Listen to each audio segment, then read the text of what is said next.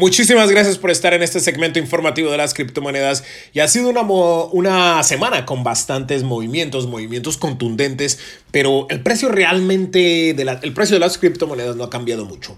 Pero arrancamos con Panamá, que ha aprobado un proyecto de ley que regula la comercialización, perdón, comercialización y el uso de criptoactivos.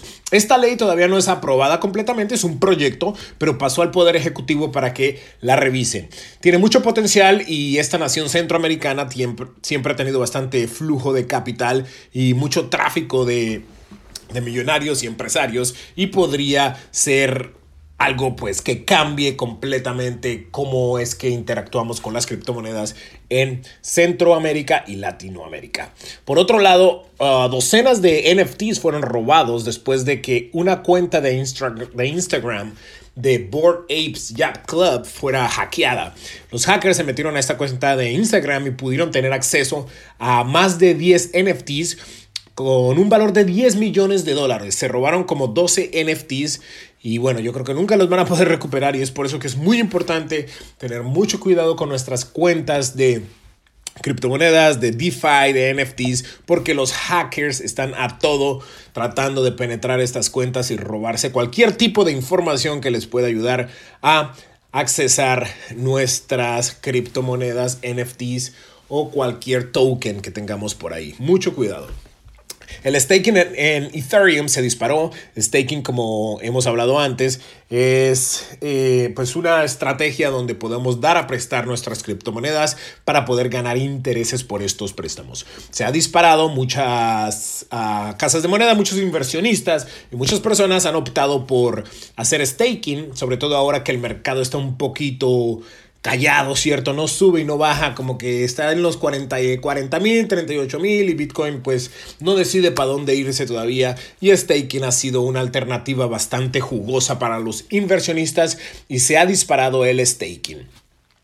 O en otras, en otras pues, eh, noticias y bastante relevantes, sobre todo el staking, es que las monedas estables también se han disparado en cuanto a su uso. Mucha gente está comprando monedas estables para poder hacer staking, para poder hacer DeFi, Decentralized Finance, y ganar intereses con estas monedas estables que obviamente minimizan el riesgo de pérdidas cuando se caen las criptomonedas que como sabemos son bastante volátiles. Las criptomonedas estables están pegadas al, al, dólar en cuanto a su valor o al euro o algún metal precioso y tienden a ser mucho más estables y menos riesgosas.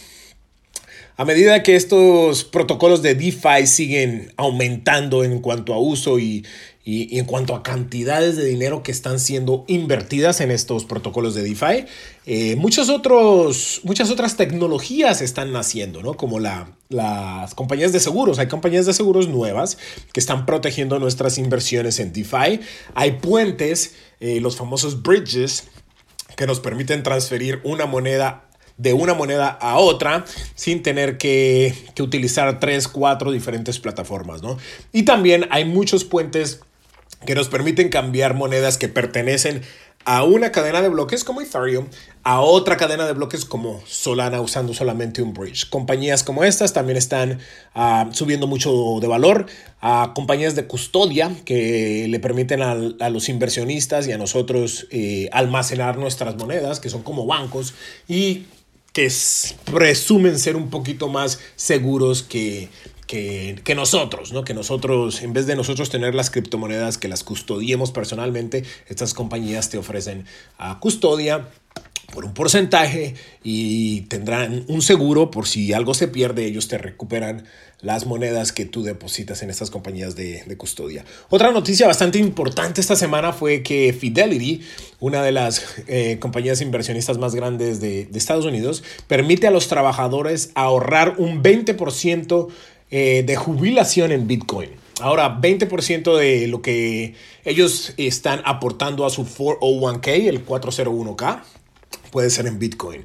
Y creo que esto va a lanzar pues una ola de pues otras compañías tratando de hacer exactamente lo mismo. Ya hay muchas compañías de inversión, eh, muchas compañías de retiros que están pensando en invertir en criptomonedas. Obviamente están pues viendo cómo es la, la legalidad de todo esto, pero al ver que Fidelity ya se tiró al, ruedo, como quien dicen, yo creo que muchos otros van a seguir su curso y veremos eh, la opción de poder eh, poner cierta parte de nuestro seguro en Bitcoin. Eh, pues han pasado muchísimas cosas esta semana, cosas contundentes, los puede, todo eso lo pueden leer aquí en, nuestra, en nuestro newsletter semanal y los esperamos aquí la próxima semana. Yo soy Yaro gracias a todos, hasta la próxima.